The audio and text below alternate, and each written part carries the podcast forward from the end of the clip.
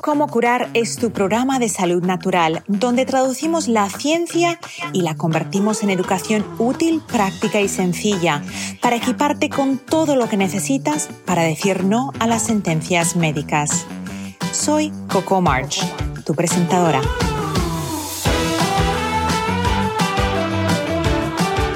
Cómo curar está patrocinado por vitatienda.com, tu tienda online sin intermediarios donde encontrarás suplementos, fórmulas antiedad para la piel y el cabello, limpieza del hogar sin tóxicos y mucho más. Visita vitatienda.com y entra el código como curar para recibir un 10% de descuento en tu primera compra. Hoy en Cómo curar vamos a hablar sobre el COVID todo lo que ocurrió en los últimos tres años nos dejó a todos un poco petrificados. Quizás sin saber todos los datos, tomamos decisiones que en muchas ocasiones, ahora mirando hacia atrás, las vemos desde otra luz. Para eso he traído un invitado muy especial, investigador histórico y científico Ernesto Prieto Gratacos en esta entrevista de dos partes vas a descubrir la historia de lo que ha pasado y cómo prevenir que te vuelva a ocurrir. ¿Te gusta cómo curar? Ayúdame a ayudar a más personas mediante compartir este y cualquier otro episodio con quienes quieran aprender o puedan beneficiarse de esa información. Te invito a que me dejes una calificación o review y un comentario sobre lo que opinas. Ahora démosle la bienvenida a Ernesto Prieto Gratacos. Bienvenidos a otro episodio de Cómo curar. Hoy tengo un tema muy especial con un invitado igual de especial. Vamos a hablar de algo que nos preocupó por más de dos años, el coronavirus. Todo lo que ocurrió todo lo que yo te quisiera haber dicho en el momento, pero no pude por la censura, qué es lo que la ciencia ha demostrado y la importancia que debemos darle al decidir con información. Para eso me acompaña un científico y educador con nombre Ernesto Prieto Garatacos. Ernesto, bienvenido a Cómo Curar. Gracias, querido Augusto. Y la verdad es que nuestras conversaciones son siempre multifactoriales y vamos por muchos lados. Y este tema que has, eh, sugerido hoy es de, enorme importancia, yo pienso, sobre todo para hacer bien las cosas en la próxima ocasión que tengamos para, para, para, para, lucharla. Así que es un gusto estar acá. Gracias, Gracias. por Ernesto, primero hablando del coronavirus, de lo que pasó, de, de la trágica experiencia, eh, desde aquí, con todo cariño, queremos enviarle nuestro más sentido pésame a todas las personas que han perdido un familiar, un ser querido, un conocido. Somos muchos, pero la importancia y la raíz de esa, de esa entrevista es, uh, surge por la evidencia científica que se ha escondido, lo que deberíamos haber sabido que no sabemos. Vamos a empezar al principio. Estamos en, el, en finales del año 2019, entrando en el 2020 nos anuncian que hay una pandemia. ¿Cuál fue tu reacción entonces y cómo la investigación que hiciste, que en ese momento ni tú ni yo divulgamos, la hablamos uh, anteriormente, pero nunca la divulgamos, cómo te hizo sentir? Y bueno, vamos a empezar con ese inicio de la pandemia. ¿Qué pasó? Sí, la, la primera de las cuestiones que resultó clara para nuestro grupo de investigación allá en diciembre del 19, de hecho, estábamos en, estábamos en Londres precisamente en conversación, esto está todo, todo en social media, está, hay, récord de esto. Estábamos hablando con el NHS para abrirnos en una investigación conjunta en, en, eh, el Reino Unido para usar una, una, toda una cartera de abordajes metabólicos a patologías degenerativas en todos los países del Commonwealth. Era, era una... De hecho, estábamos ya en conversación con el NICE, NICE, ¿no? El, es el Instituto de, de, Excelencia en el Healthcare, etc.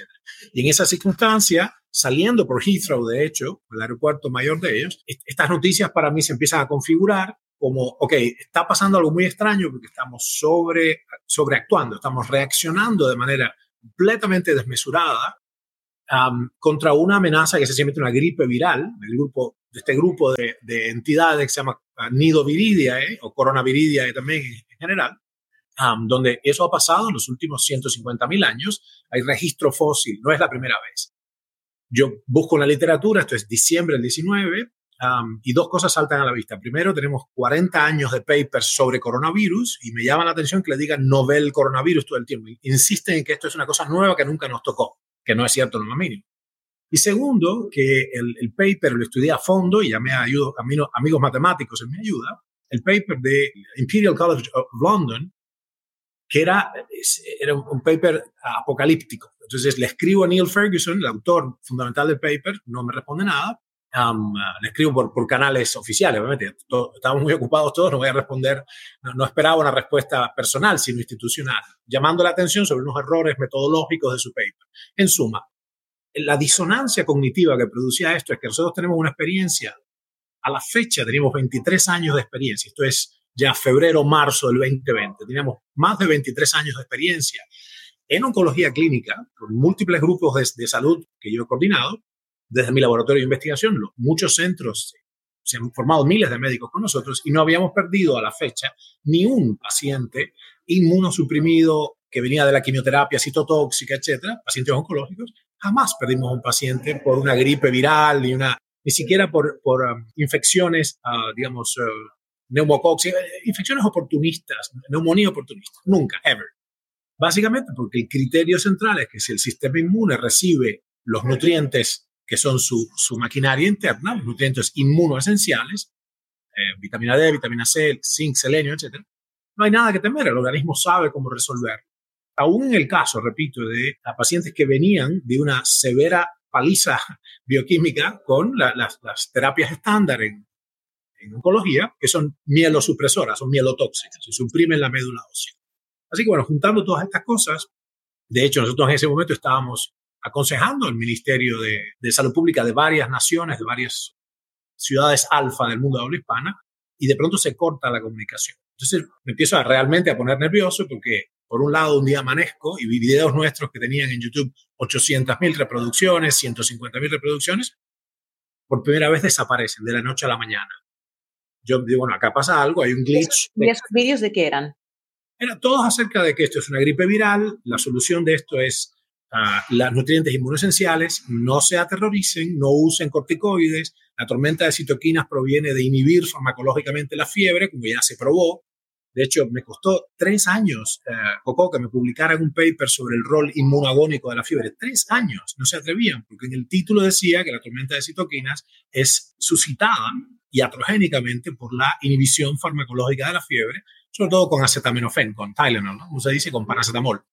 bueno, esto es, esto es, eh, empieza a ser ya una tormenta de ideas en este caso. el, paper, el paper de Neil Ferguson, lleno de errores metodológicos, no peer-reviewed, diciendo que va a haber un, un Armagedón. Por otro lado, ya todos los países anunciando que van a hacer un lockdown, cuando revisando el sitio de la, de la WHO, de la Organización Mundial de la Salud, de diciembre del 19 dice las medidas no farmacéuticas no son valiosas. Lavarse las manos lo único que es más o menos útil en ese sentido, pero no hay modo de impedir la transmisión.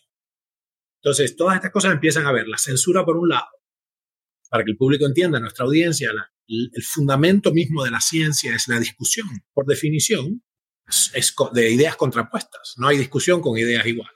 Yo tengo una idea, tú tienes otra. Y, esa, y ese diálogo esa, esa oposición digamos, académica entre tesis y antítesis conduce a algo superior que es la síntesis. Bueno, supresión del discurso científico, cancelación en social media, amenazas con cerrar todo el mundo, lockdowns, o sea, directamente fascismo. Ok, entonces, y acá completo, completo disregard por las ideas científicas más importantes. Y además, en el sitio mismo de la Organización Mundial de la Salud se dice que las medidas no farmacéuticas, cerrar las fronteras, etcétera, carecen de ninguna utilidad.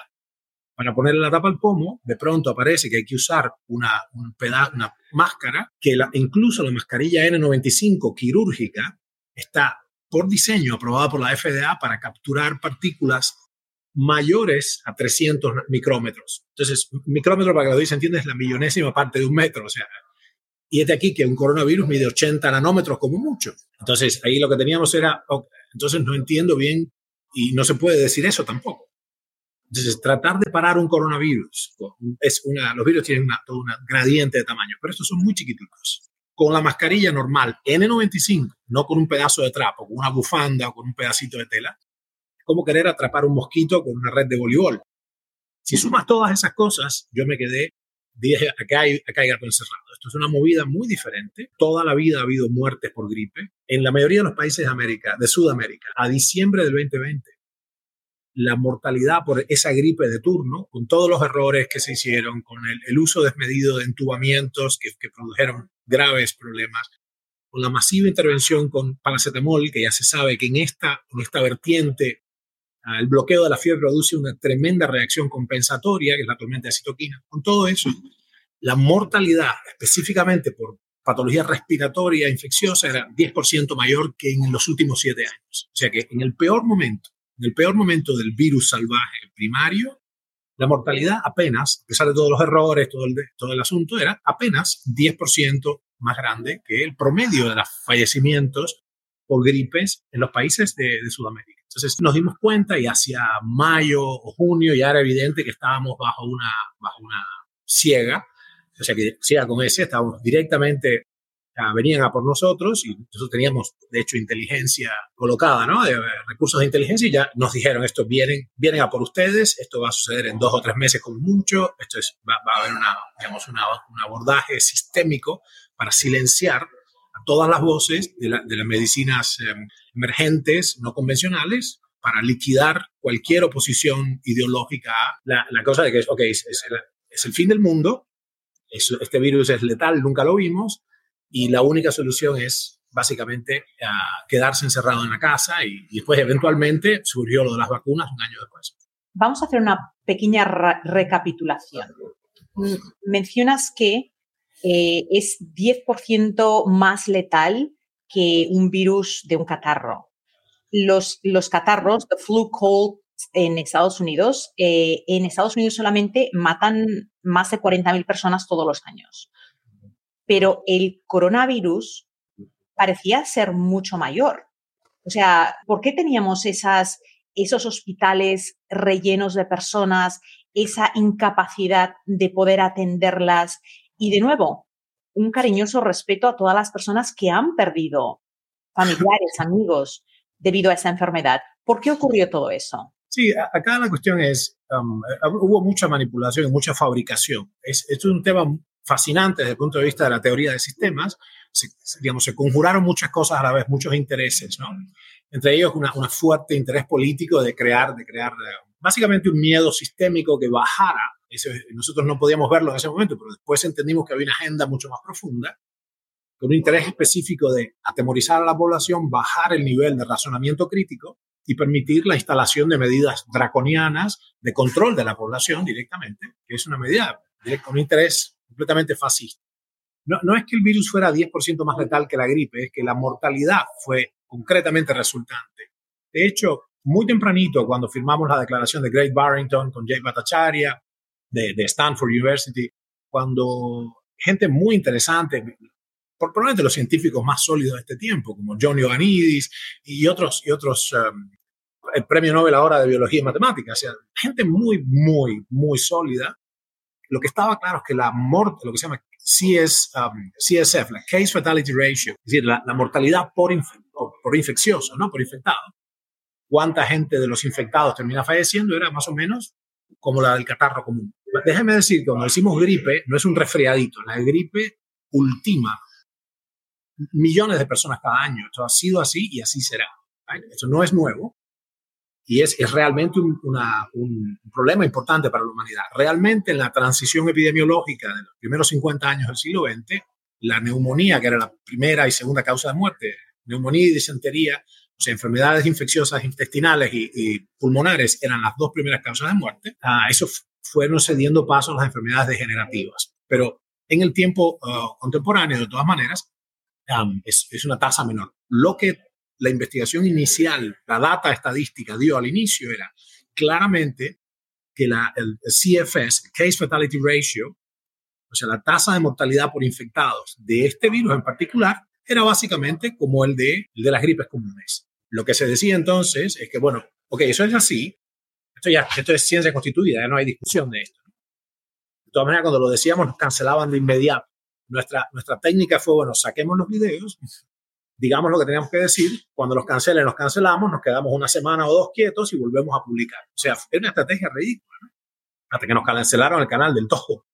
Entonces, el, punto acá es, la, la, contraargumento era, bueno, es verdad, finalmente tiene, esto dicho por, por Bill Gates públicamente, bueno, tiene una, una fatalidad de, más o menos como el flu, como la gripe común, pero mucho más infeccioso. Entonces, por eso, todo esto era una, una flagrante mala interpretación de la data estadística. Por otra parte, yo empiezo a hablar de la, de la, curva, la curva, la curva. La curva se refiere a un modelo que hemos, yo lo conozco hace 30 años, modelo matemático, se llama SIR, susceptible, infeccioso, removido. Modelo, esto le valió el premio Nobel de 1904 a Roland Ross, tipo que descubre que, la, que el mosquito es el vector de la malaria, qué sé yo. y de pronto estamos hablando de una de las tres curvas. Y resulta que el modelo matemático, que nosotros lo publicamos en vivo, si tú en vez de impedir la propagación, acelera la recuperación, nutrientes, con las, medidas, las medidas reconstructivas de corrección molecular del medio interno, tienes tres veces más rápido, tres veces menos letalidad que de otra manera. Bueno, todo esto ya nos dijo, ok, estamos bajo un, esto no es un caso normal, esto no es una circunstancia de una discusión científica, académica entre escuelas diferentes de pensamiento, esto es una toma de poder hostil por fuerzas oscuras que no entendíamos cuáles eran en ese momento. no tiene nada que ver con la ciencia, tiene que ver con la, la dominación, un intento de dominación planetaria directamente. Si tienes dificultad encontrando vitamina D3 combinada con vitamina K2 en niveles óptimos, visita vitatienda.com, donde te ofrecemos 10.000 unidades internacionales de vitamina D3 combinada con vitamina K2 para su mejor absorción.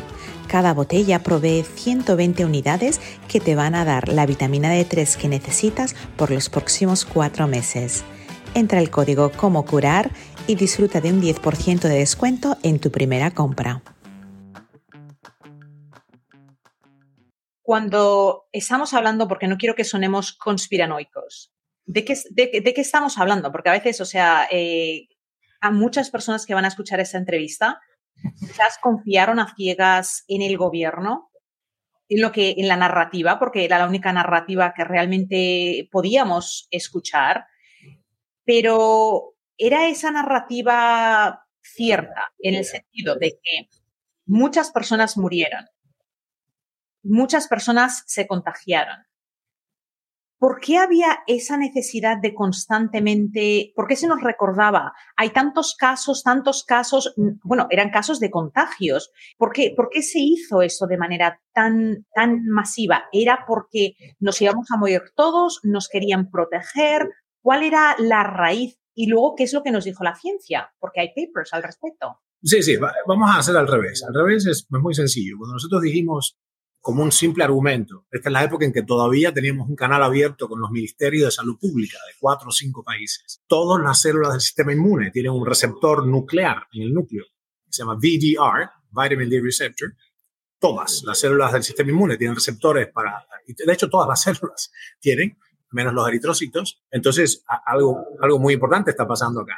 La vitamina D, en niveles congruentes con lo que la humanidad tuvo desde su concepción, que eran 70, 80, 100 miligramos por decilitro, por sol o por comida, comida grasa, como mis amigos los esquimales, con esos niveles de vitamina D, lo que tenemos es una, un estado óptimo del sistema inmune en el cual, y ya esto está probado hasta la saciedad, en todo, eso se sabía desde hace mucho, pero ahora se sabe con el grupo coronavirus, básicamente tienes una, reducción del 80% de las infecciones y de los que se llegan a infectar una reducción del 60 o 70% de la mortalidad.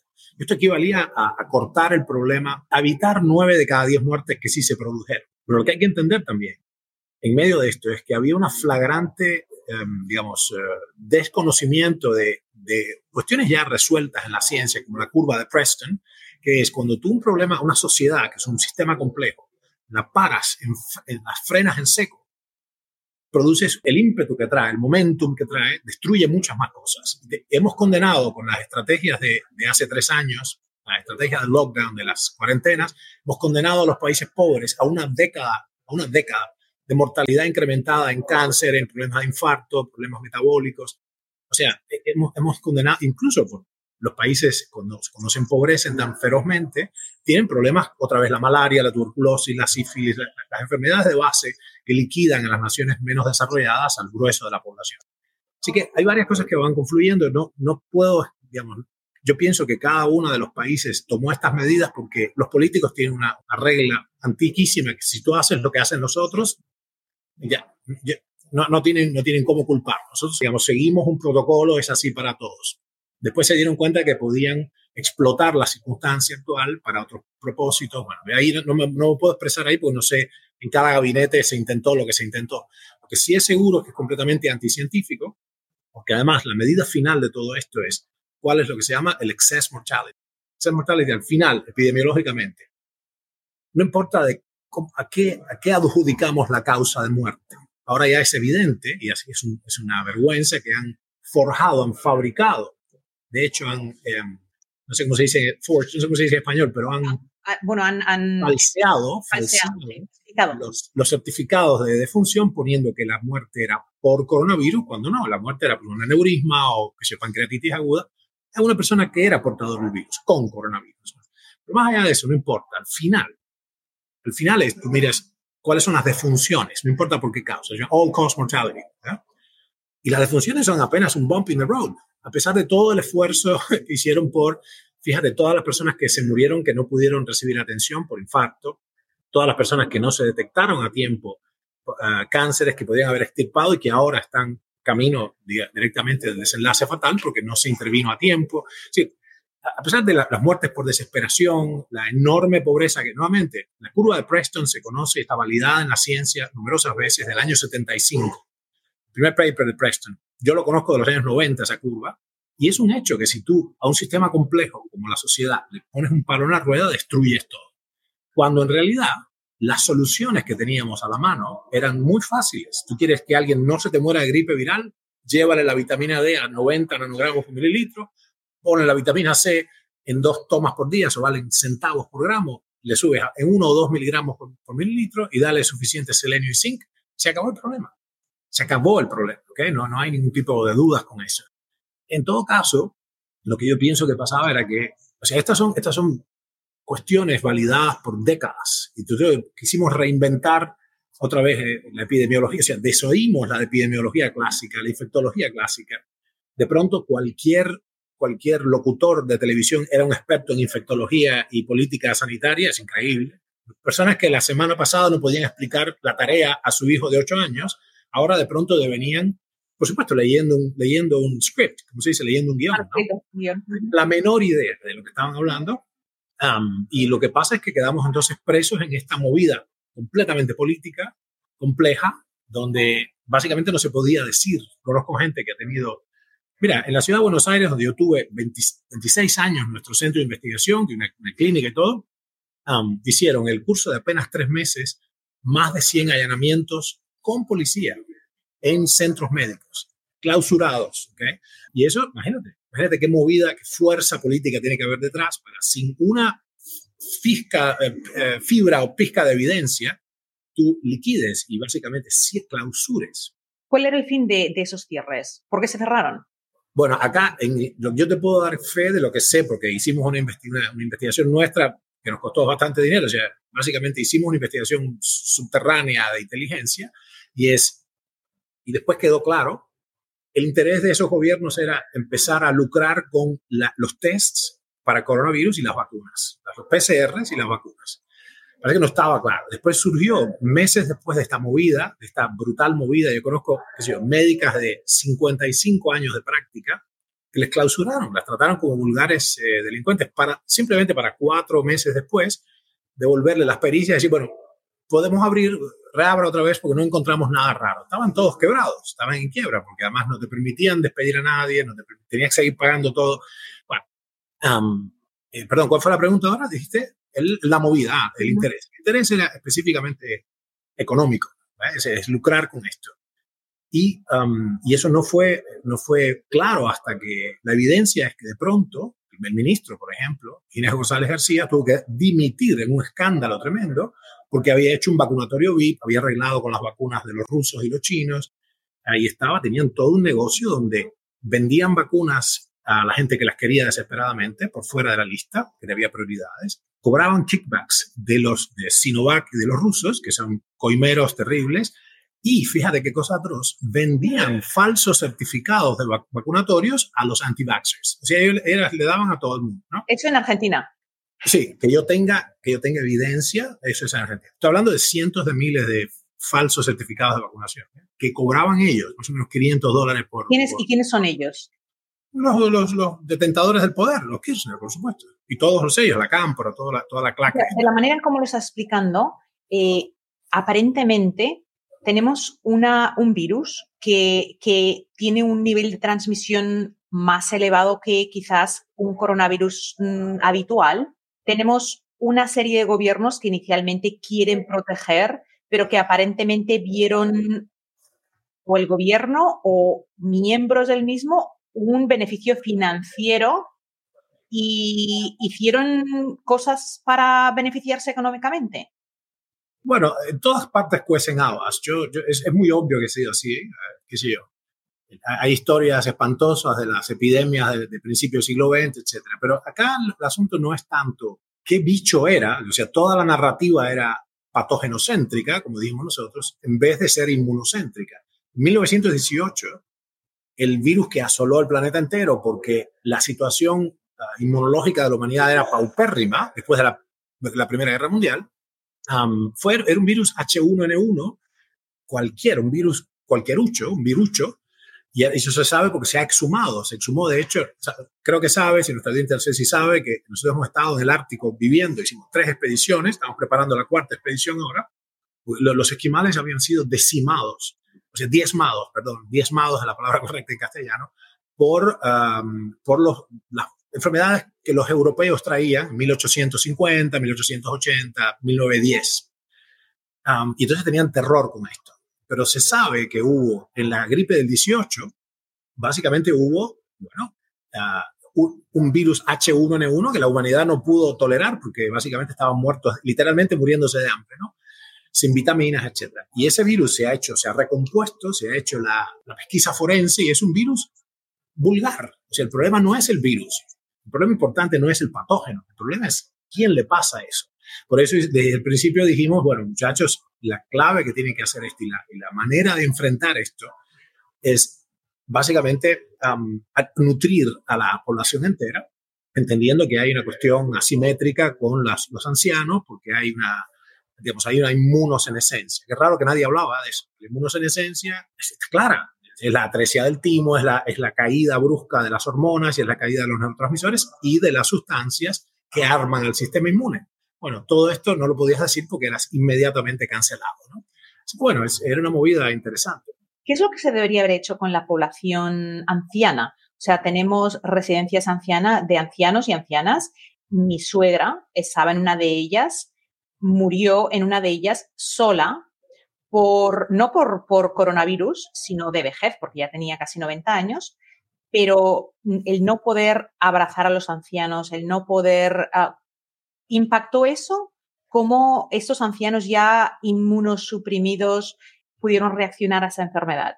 Sí, está muy descrito, hay un, hay un colapso, hay que, hay que tener una, noción mínima de, fisiología el cortisol y la adrenalina, o sea, las hormonas fundamentales de la corteza suprarrenal que te preparan para el escape o la pelea, las hormonas del estrés, son tremendamente inmunosupresoras, porque el organismo no puede invertir en medio de la pelea o de la fuga, no puede invertir recursos en reconstruirse, en la, versión, en la vertiente anabólica del, sistema. Solo puede invertir en la catabólica, que es escapa a como dé lugar. Entonces, y esto te vuelve, si constantemente, constantemente, constantemente te asustan, te asustan, tienes un informe así, eh, minuto a minuto te van diciendo el horror que está pasando. Esto está, comprobado. Básicamente, inmunodeprimen sistemáticamente a la población.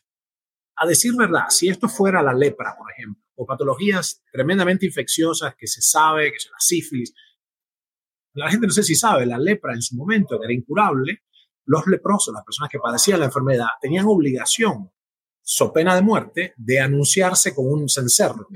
Era que iban, no podían asentarse en un lado, vivían en el campo, en las grutas, debajo de un árbol. Y si iban a entrar a una población, tenían que anunciarse con, un cencerro, con una campanilla, para que la gente pudiera alejarse. O sea, y hay jurisprudencia, el, un caso muy conocido que hemos estudiado en, epidemiología toda la vida, respecto a eh, Mary Mallon. No sé si ustedes conocen el caso de Mary Mallon, que se llama María Tifoidea, Mary Typhoid. Esta es una, una cocinera escocesa de origen escocés que se, se, hizo emplear múltiples veces en familia, en casa de familia, y era portadora asintomática de la fiebre tifoidea.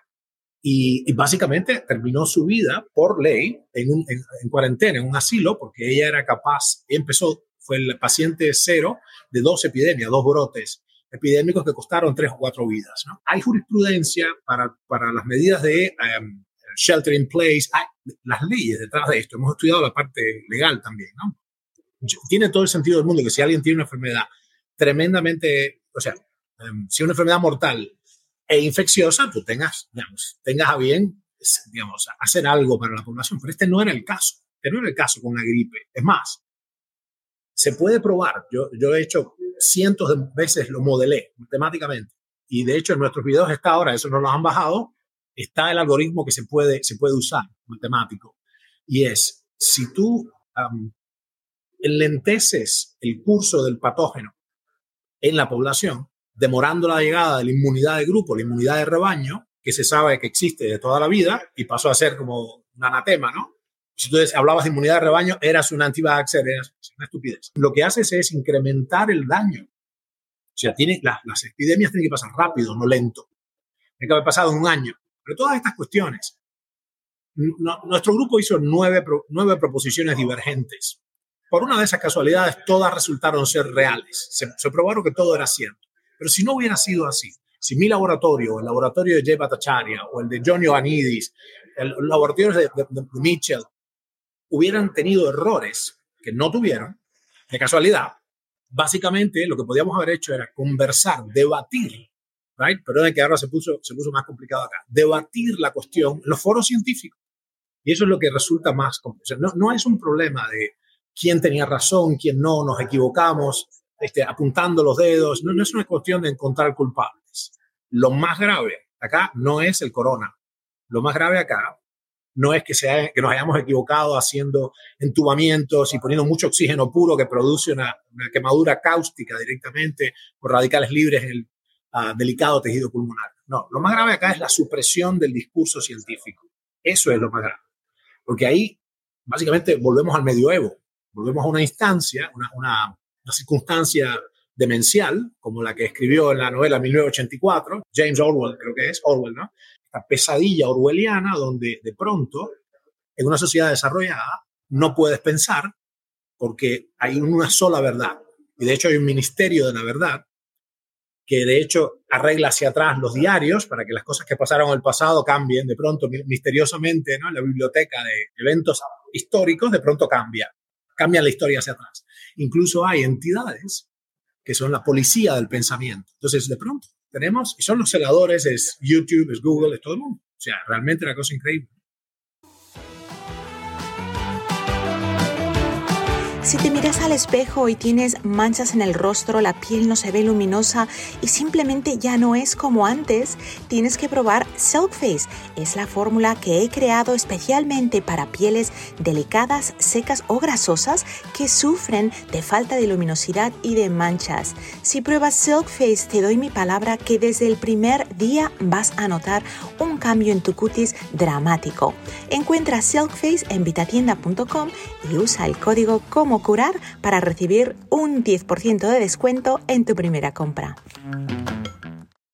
Mira, algo que has dicho que realmente me ha llamado mucho la atención, Ernesto, es ah, la mortalidad total. Porque por todos estos dos años nos estamos enfocando, número uno, o nos estaban enfocando, quizás mejor, uh, mejor léxico, en los contagios. Hay tantos contagios, hay, están subiendo los contagios, pero no realmente en la mortalidad. Tú dijiste que la mortalidad en el año 2020-2021 realmente no hubo un pico como, como yo me hubiera imaginado. Dijiste que fue una leve subida. ¿Cuán leve fue? Sí, eso específicamente es a finales del 2020. El 2020, después ya, francamente, ha habido tanta interferencia y empieza a ser tan difícil colegir realmente las causas. Esto se va a hacer quizás con muchos años de hacia adentro, hacia adelante, porque cuando, cuando uno rompe o detiene un sistema complejo pasan enorme cantidad de cosas. Entonces es muy difícil entender de dónde vienen los tiros, ¿no? Ah, lo que sí es seguro es que para fines del 2020, por las estadísticas oficiales, la mortalidad concretamente por enfermedades infecciosas respiratorias era apenas 10% mayor que la mortalidad clásica de los últimos cinco años. Que ha habido lugar, de hecho, ha habido años donde, al menos en Sudamérica, que es la data que yo tenía, cuatro países de Sudamérica, de hecho ha habido años de más mortalidad por gripe, pero nadie te dijo eso. ¿no? Pero más allá de eso, el, asunto acá es, y, y, después, el problema de la mortalidad por toda causa ya es más grave porque lo que no entiende la gente es que cuando tú detienes una sociedad, rompes los hilos mismos, la dinámica misma, produces un montón de mortalidad que no tendría que estar. Y, aquí hay un problema muy serio también, que es que dejas desprovisto hacia el futuro a un montón de gente en la población, en las poblaciones más, más digamos, uh, desprotegidas. Esto hay que entender, si lo entendemos desde el punto de vista genuinamente humano, no somos egoístas, mi nación o mi ciudad o mi cultura, ¿no? My crowd, y vemos que en el planeta entero hay billones de personas que están básicamente en países del tercero o cuarto mundo, cuando tú rompes detienes el ímpetu, el momentum eh, económico ah, con esta idea ridícula, completamente eh, anticientífica, de que hay economía y hay, hay vidas, ¿no? La economía y las vidas, la economía no es importante, las vidas son importantes. Ahí tienes una estupidez donde la, la vida se sostiene en la economía. Y esa es la idea misma, la esencia misma de la curva de Preston, ¿no? Entonces, ya ahora estamos en el 2021, porque hemos hecho un poco de cronología de cómo esto inició.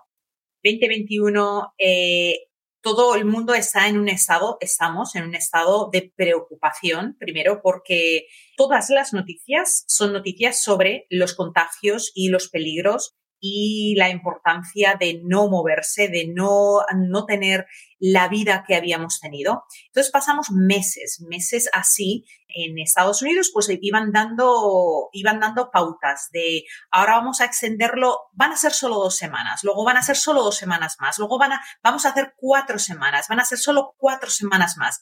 Y se fue extendiendo al punto que en el 2021, pues la mayoría de personas eh, tuvieron que restringir sus actividades eh, sociales, actividades ah, espirituales para muchas personas y laborales. Ahora se empieza a hablar de una posible solución. O sea, ya tenemos, por una parte, tenemos un problema, tenemos una población agitada, nerviosa, preocupada, y ahora nos empiezan a hablar de una posible solución.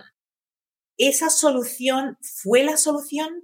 En primer lugar, hay que hablar de la cuestión si era correcto o no el famoso shelter in place y la, las cuarentenas. Las cuarentenas, por, el nombre 40 precisamente, las cuarentenas son un remedio completamente medieval. Cuando digo medieval, no es un, no es un figure of speech, no es, no es, um, no es, no una figura literaria, es, son del medioevo. Hay un librito que yo crecí viendo y lo leí con mucha fruición cuando era niño, medio adelantado a mi edad, que se llama El Decamerón, de Giovanni Boccaccio, que es una colección de cuentos medievales que ocurren cuando los nobles eh, italianos se refugian dentro de sus castillos porque había la peste bubónica.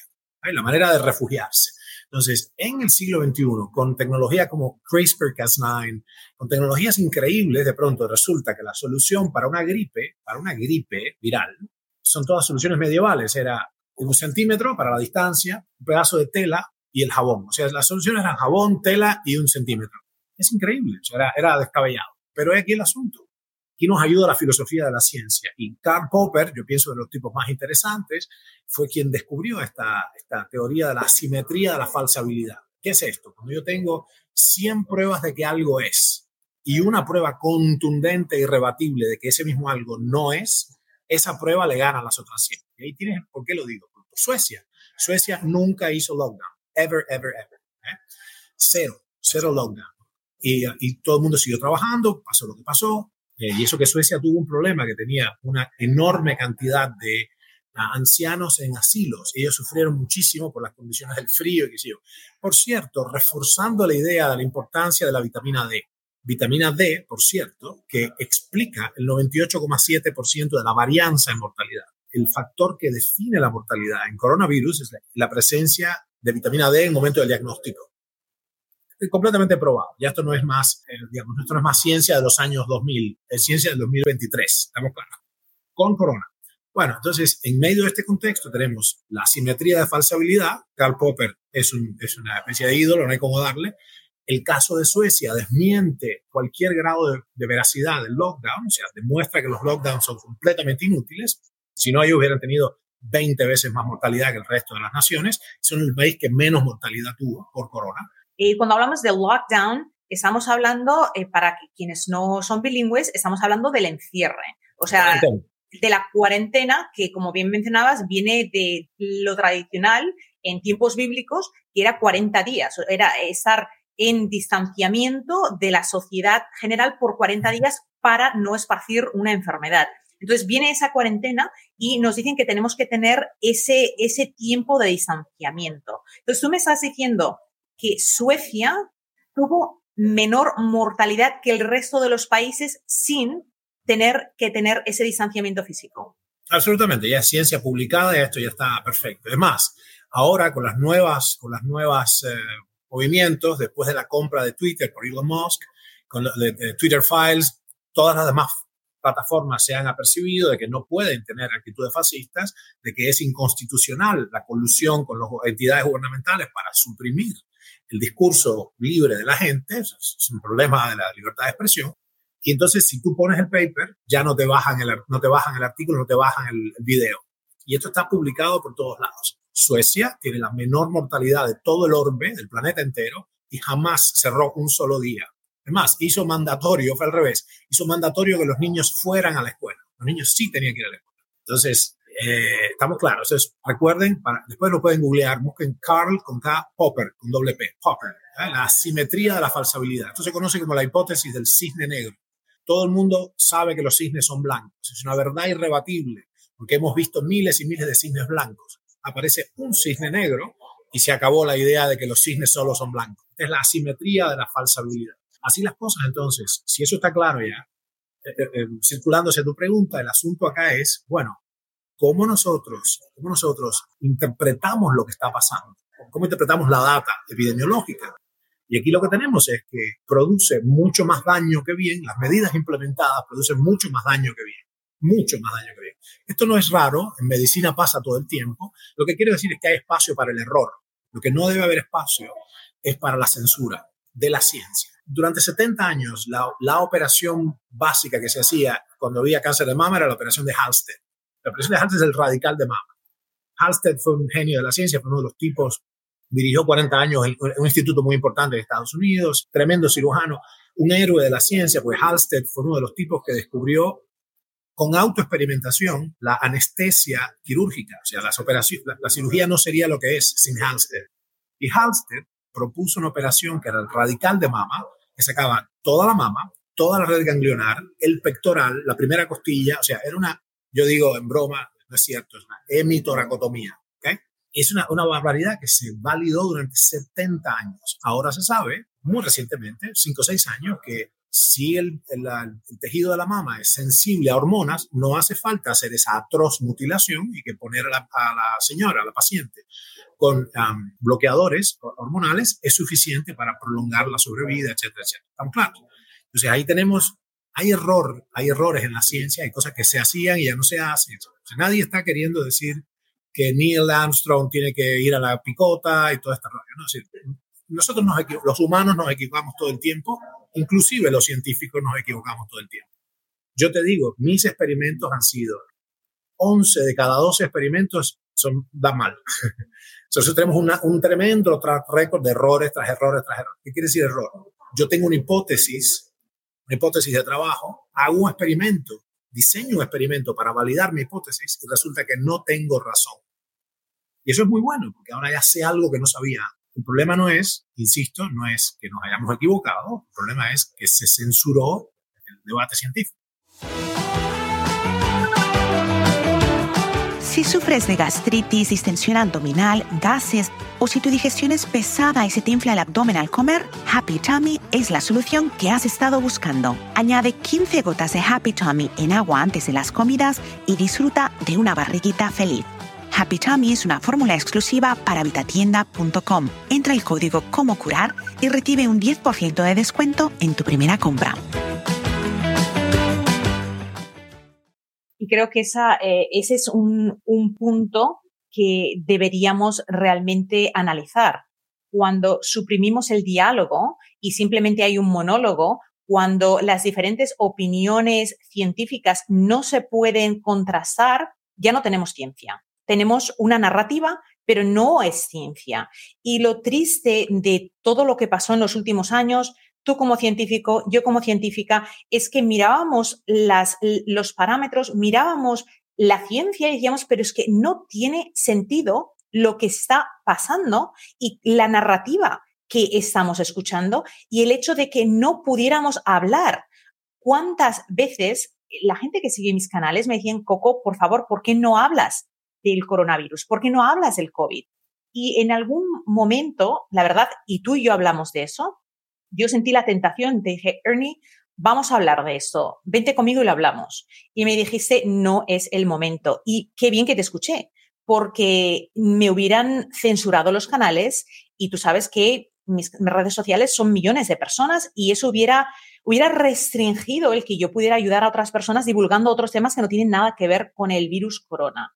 Pero ahora que ya tenemos claro que la narrativa fue limitada a la que nos había dictado un sistema paternalista de que esto es lo que debemos aceptar y que se ha demostrado, como tú bien has dicho, que la deficiencia de vitamina D3, tener menos de 70 nanogramos por mililitro de vitamina D3, va a hacer que una persona no se cure un resfriado, cualquier resfriado, con la misma agilidad que una persona que tiene niveles séricos óptimos.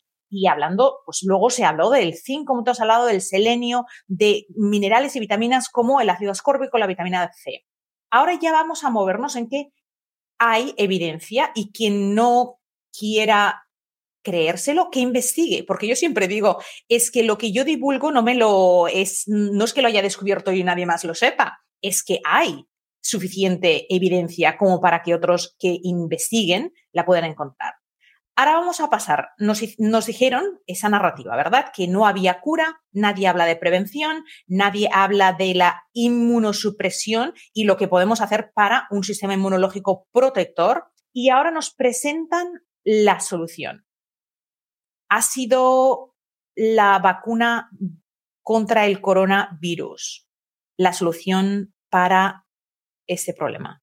Ojalá hubiera sido el, contexto para que nuestra, audiencia entienda algunas de las más grandes innovaciones del siglo XX que cambiaron el mundo en que vivimos. Yo como historiador de la ciencia, eh, de hecho, historiador de las ciencias médicas en particular, tengo, todavía no he publicado la magna opus ahí, pero tengo mucha, mucha evidencia colectada de cómo era el mundo en 1890. Y el descubrimiento de la anestesia, como dije, con Halsted, ah, el descubrimiento de los antibióticos, las vitaminas que fueron monumentales. las muertes carenciales son espantosas. Y, bueno, y el descubrimiento justamente de, de, esta, esta, maravillosa cuestión que es nada menos que la, el inicio de la inmunización, cambiaron nuestro mundo, ¿no? Bien, pero, pero las vacunas clásicas, para que se entienda eso, son muy importantes. De hecho, las vacunas son algunas de las intervenciones más baratas y más costo efectivas que hemos inventado en la medicina, ¿no? De hecho, ya no existe la viruela gracias a la vacunación. La viruela asoló a la humanidad durante milenios, mataba 20 millones de europeos por año, en la época en que había 300 millones de habitantes en el planeta entero. O sea, es una, una cosa espantosa. Uh, la poliomielitis mató incontables personas. Mi propio maestro, mi querido maestro, eh, padeció poliomielitis en las secuelas toda la vida, hasta que murió a, la cerca de los 90. Todo eso está erradicado. Entonces hay un montón de tuberculosis. La tuberculosis era un azote de la humanidad. No está más básicamente ha pasado por la transición epidemiológica, ha pasado a ser una, fracción diminuta de la mortalidad humana en total. Es decir, las vacunaciones son, vamos a estar bien claros, que ni la doctora Coco March ni Ernesto Prieto, que es un independiente de Cascarrabias, tienen ni la más ligera uh, duda acerca del, del, rol de la vacunación a través de los últimos 120 años. Por otra parte, el innovador en mí cuando dije, ok, hay una transfección, hay una técnica que, había fallado durante 30 años, hay una técnica para editar el, el ARN, el ADN, bueno, tenemos, de pronto tenemos algo interesantísimo. Quizás debo decir que el 2019, una de las más importantes noticias del 2019, nuestro grupo pedaleó bastante, era el descubrimiento de una tecnología llamada CRISPR-Cas9. CRISPR es, es, es un trabalenguas, no da para decirlo ahora, eh, ¿verdad, Coco? Pero es, Un, es un sistema antiviral descubierto en las bacterias. Es un sistema que está en el ADN eh, bacteriano, es un archivo, un archivo de pedazos de material genético viral. Entonces, imagínense si las bacterias tienen eso que no tendremos nosotros, los animales superiores. En suma, estamos muy cerquita de poder editar el ADN. Esa innovación increíble, CRISPR, pueden buscar después CRISPR, con todo mayúscula, ¿no? Estamos, de hecho, es tan grande el avance tecnológico que los propios descubridores de CRISPR han llamado a un consenso de enlentecer para resolver el problema ético. Porque estamos ante un dilema ético. Bueno, vamos a empezar a hacer bebés de diseño. ¿Cómo es esto? En ese momento nos llega Corona, Corona Bubu, ya en el, en el año siguiente, en el 2020, y yo francamente me alegré muchísimo. Dije, bueno, quizás esto acelera la inversión, tan necesaria inversión en ciencia fundamental para encontrar cómo, cómo hacer transfecciones seguramente, cómo hacer, cómo hacer vacunas de ARN mensajero. Probablemente naive, ¿no? Mi visión naive era, ok, esto va a acelerar el desarrollo de la ciencia, siempre, como, como pasó, por ejemplo, la gente no lo sabe, pero las guerras, en particular la Primera Guerra Mundial, pero la Segunda también, dieron un enorme impulso a la neurología contemporánea, porque lo que no podíamos hacer en humanos por razones éticas, de pronto las heridas de bala, de metralla, las, lesiones del sistema nervioso central, nos revelaron la existencia de centros específicos en el cerebro, o sea, el área de Broca, por ejemplo. ¿Por qué, por qué Broca descubre que hay un área, un área de, organización del lenguaje? Porque vio a 70 heridos de guerra que todos tenían una pérdida del aula, una lesión por un casco de metralla en un lugar específico. Hablando 70 de 70 mil, ¿no? Es decir, yo pensaba como historiador que esta percibida crisis, si bien para mí era una falsa crisis, una falsa pandemia, completamente fabricada, pero todavía no estaba totalmente claro, pero pensé naivete, ¿no? Eh, inocentemente, ingenuamente, que iba a acelerar el desarrollo de la ciencia para bien. Resulta que de pronto tenemos ah, un, un, montón de mentiras al respecto de esto, o sea, tenemos una colusión completamente mafiosa de la industria farmacéutica para, en esencia, esconder la data, esconder la data de los daños causados por esta particular intervención y producir básicamente, esencialmente, uh, profit sin ningún tipo de responsabilidad. O sea, tiran toda la ganancia y ningún riesgo. Que la negociación era que no son liable. O sea, tú no puedes demandarlos. No puedes demandarlos directamente. Es un edicto, un edicto imperial que tú no puedes llevar a la corte por daños ni siquiera con, un class action lawsuit, es decir, con una demanda conjunta, no puedes llevar a las, farmacéuticas a, la corte por, por haber mentido la colección de datos iniciales sobre la seguridad de las vacunas. Digamos, no, no puedes. está, ya está negociado así. Así que bueno, ese es el, el triste momento en el que estamos.